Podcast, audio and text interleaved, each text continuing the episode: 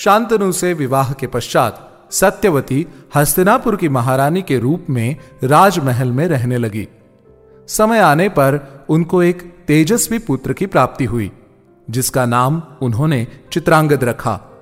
चित्रांगद अत्यंत ही गुणवान और युद्ध कौशल में निपुण था। कुछ वर्षों पश्चात सत्यवती के गर्भ से और एक पुत्र का जन्म हुआ, जिसका नाम विचित्र वीर्य रखा गया। विचित्र वीर्य एक कुशल धनुर्धर था। सत्यवती के पुत्र जब किशोर अवस्था के ही थे, महाराज शांतनु का निधन हो गया और महाबली भीष्म ने चित्रांगद को हस्तिनापुर के सिंहासन पर बिठाकर उनके अभिभावक के रूप में राज्य का कार्यभार संभाला। चित्रांगद ने अपनी वीरता से पृथ्वी के सभी राजाओं को पराजित कर उन्हें हस्तिनापुर राज्य के अधीन कर लिया और अपने पिता शांतनु की ही भांति एक चक्रवर्ती सम्राट बने। पृथ्वीलोक के सभी राजाओं का युद्ध में सामना करने के बाद भी चित्रांगद को ऐसा कोई मनुष्य नहीं मिला जो वीरता में उनकी बराबरी कर सके। ऐसे में एक दिन उनकी भेंट चित्रांगद नाम के गंधर्वराज से हुई। गंधर्वराज चित्रांगद ने कुरुराज चित्रांगद को द्वंद्व के लिए ललकारा। अपनी वीरता के अहंकार के वशीभूत हस्तिनापुर नरेश ने गंधर्वराज की चुनौती स्वीकार कर ली और कुरुक्षेत्र की युद्धभूमि में एक दूसरे के युद्ध कौशल की परीक्षा लेने का निर्णय हुआ। सत्यवती को अपने पुत्र का इस प्रकार एक गंधर्व के साथ द्वंद्व करना सही नहीं लग रहा था और उन्होंने चित्रांगद से कहा, पुत्र, मुझे तुम्हारे बल और बुद्धि पर कोई संदेह नहीं है।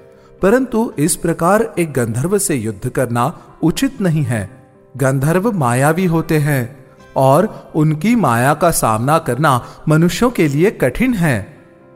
अपनी माता की बात का उत्तर देते हुए चित्रांगद ने कहा, माता, मैंने स्वयं भ्राता भीष्म से धनुर्विद्या की शिक्षा पाई है।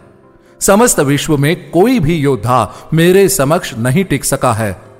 मुझे मेरे सामर्थ्य पर कोई संदेह नहीं है। यदि मैंने गंधर्वराज की चुनौती का उत्तर नहीं दिया तो भरतवंश की क्या मर्यादा रह जाएगी? भीष्म ने अपनी माता की चिंता को ध्यान में रखते हुए कहा, अनुज, गंधर्वराज ने हस्तनापुर के महाराज को चुनौती दी है तो उसकी चुनौती का उत्तर हस्तनापुर की सेना देगी। यदि उसे द्वंद्व ही करना है तो हस्तिनापुर के सिंहासन के सेवक के रूप में मैं उससे द्वंद्व करूँगा। अपने भाई भीष्म की बात सुनकर चित्रांगद ने कहा, तात, उसने हस्तिनापुर के महाराज को नहीं, चित्रांगद को चुनौती दी है। यदि मैंने उसकी चुनौती को स्वीकार नहीं किया और किसी और को आगे कर दिया तो इस संसार में मेरी क्या कीर्ति रहेगी? हस्तनापुर के सिंहासन पर बैठने वाला महाराज शांतनु का पुत्र एक कायर नहीं है। मैं स्वयं भी इस द्वंद्व का सामना करूँगा। चित्रांगद ने अपनी माता की ओर देखते हुए कहा, यदि इस द्वंद्व से मैं जीवित नहीं आया तो भैया भीष्म के संरक्षण में मेरा अनुज कुरुवंश की परंपरा को आगे बढ़ाएगा।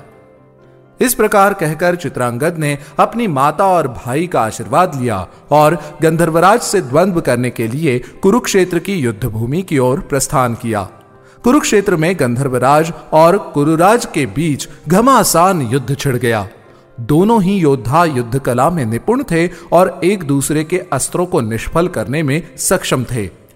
दोनों योद्धाओं के बीच यह द्वंद्व तीन वर्षों तक चलता रहा और विजेता का निर्णय करना असंभव प्रतीत हो रहा था। अंततः गंधर्वराज ने हस्तिनापुर नरेश को हराने के लिए माया युद्ध का सहारा लिया। महाराज चित्रांगद ने गंधर्वराज की माया को काटने का भरसक प्रयास किया। पर उनके मानवीय अस्त्र गंधर्व की दैवी माया के समक्ष नहीं टिक सके और अंत में गंधर्वराज चित्रांगद के हाथों महाराज चित्रांगद को वीर गति प्राप्त हुई। द्वंद्व में इस प्रकार विजयी होकर गंधर्वराज अपने लोक वापस चले गए। चित्रांगद की मृत्यु के पश्चात भीष्म ने उनका अंतिम संस्कार किया और सत्यवती के दूसरे पुत्र विचित्र वीर्य, जो कि अभी बालक ही थे उनको हसनापुर का महाराज नियुक्त किया और उनके नाम से राजधर्म का निर्वहन करने लगे। जब विचित्र वीर्य बड़े हुए तो माता सत्यवती को उनके विवाह की चिंता हुई। सत्यवती ने आज्ञाकारी भीष्म से इस विषय में परामर्श किया और उन्हें अपने पुत्र के विवाह का दायित्व सौंपा। जब काशीराज ने अपनी पुत्रियों, अंबा, अंबिका और अंबालिका के स्वयंवर का आयोजन किया, तब भीष्म ने अपनी माता की आज्ञा लेकर वाराणसी की ओर प्रस्थान किया। भीष्म ने स्वयंवर सभा में पहुंचकर तीनों राजकुमारियों से अपने रथ में आरूढ़ होने के लिए कहा और घोषणा की, सभा में उपस्थित सभी राजगण ध्यान से सुने। मैं इस सुंदरियों को बलपूर्वक यहाँ से ले जा रहा हूँ। यदि तुम में से किसी में भी सामर्थ्य है तो मुझे रोक ले। ऐसा कहकर भीष्म ने तीनों राजकुमारियों को अपने रथ में बिठाया और अपने सारथी से रथ हाकने को कहा। भीष्म को इस प्रकार जाता देखकर वहाँ उपस्थित सभी राजा अपने अपने रथों पर सवार होकर भीष्म के सामने आए और तीक्ष्ण बाणों से भीष्म पर प्रहार किए। भीष्म ने भी अपने कौशल को प्रदर्शित करते हुए अपनी ओर आते हुए उन हज़ारों बाणों को हवा में ही काट दिया और उसके पश्चात सभी राजाओं को तीन तीन बाणों से बेध दिया। भीष्म के रणकौशल को देखकर सभी राजा पीछे हट गए और भीष्म के रथ को जाने दिया। भीष्म इस प्रकार जा ही रहे थे कि राजा शाल्व ने उन पर पीछे से प्रहार किया और उनको रुकने के लिए ललकारा। भीष्म ने अपना रथ शाल्व के रथ की ओर मोड़कर उसका सामना किया। शाल्व ने अनेक बाणों से भीष्म पर आक्रमण किया और उनके रथ को अपने बाणों से ढक दिया। शाल्व के आक्रमण का उत्तर देते हुए भीष्म ने अपने तीक्ष्ण बाणों से उसके रथ के घोड़ों को घायल कर दिया। उसके बाद महाबली भीष्म ने शाल्व के धनुष को काटकर उसके सारथी को मार दिया। उसके बाद उन्होंने अपने बाणों के प्रहार से उसके घोड़ों को भी मार दिया। इस प्रकार भीष्म से पराजित तथा लज्जित होकर राजा शाल्व वहाँ से चला गया।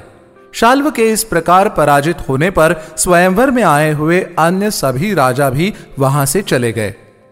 इस प्रकार काशी नरेश की पुत्रियों अंबा, अंबिका और अंबालिका का बलपूर्वक अपहरण कर भीष्म उनको हस्तनापुर ले आए और सत्यवती के आशीर्वाद से विचित्र वीर्य के विवाह की तैयारियाँ करने को कहा। भीष्म अपने भाई के विवाह की तैयारियाँ कर ही रहे थे कि काशीराज की बड़ी पुत्री अंबा उनके पास आई और बोली, मैंने पहले ही महाराज शाल्व को अपने पति के रूप में स्वीकार कर लिया है और इसमें मेरे पिता की भी स्वीकृति है। स्वयंवर में मैं शाल्व का ही वर्ण करने वाली थी। आप धर्म के ज्ञाता है। अब आपको जो धर्म संगत लगे, वो कीजिए। वहाँ उपस्थित वेदज्ञ ब्राह्मणों से विचार विमर्श करने के बाद भीष्म ने अंबा को वहाँ से जाने की अनुमति दे दी। उसके बाद अंबिका और अंबालिका के साथ विचित्र वीर्य का विवाह वैदिक रीति से संपन्न हुआ।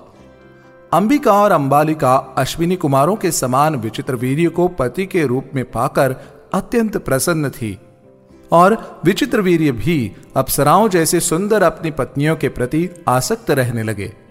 सात वर्षों तक अपनी पत्नियों के साथ सुखपूर्वक जीवन व्यतीत करने के बाद विचित्र वीर्य को बीमारी ने अपना ग्रास बना लिया। अनेक वैद्यों से परामर्श करने के बाद भी उस बीमारी का उपचार नहीं हो सका और विचित्र वीर्य यमलोक को प्राप्त हुए। भीष्म ने विचित्र वीर्य का अंतिम संस्कार किया। विचित्र वीर्य की कोई संतान नहीं थी, और इस प्रकार हस्तिनापुर का सिंहासन सूना हो जाने पर सत्यवती ने भीष्म से कहा, पुत्र, तुम वेदों के ज्ञान में शुक्राचार्य और बृहस्पति के समान हो, और युद्ध कौशल में भगवान परशुराम के। तुम इस हस्तिनापुर के राज सिंहासन के सर्वथा योग्य हो। मेरा पुत्र तुम्हें अत्यंत प्रिय था और उसकी मृत्यु के पश्चात उसकी दोनों पत्नियाँ मातृत्व के सुख से वंचित हो गई हैं। मेरी इच्छा है कि तुम हस्तनापुर का राज सिंहासन संभालो और मेरी बहुओं से विवाह कर उनके द्वारा कुरुवंश को आगे बढ़ाने के लिए संतान पैदा करो। सत्यवती की बात सुनकर भीष्म बोले, माता, आपने जो भी सुझाव दिया है वो सर्वथा धर्मसंगत है। परंतु आपको मेरी ली हुई शपथ का ज्ञान है। मैंने हस्तिनापुर के सिंहासन का त्याग कर आजीवन ब्रह्मचारी रहकर कोई भी संतान पैदा न करने की शपथ ली है।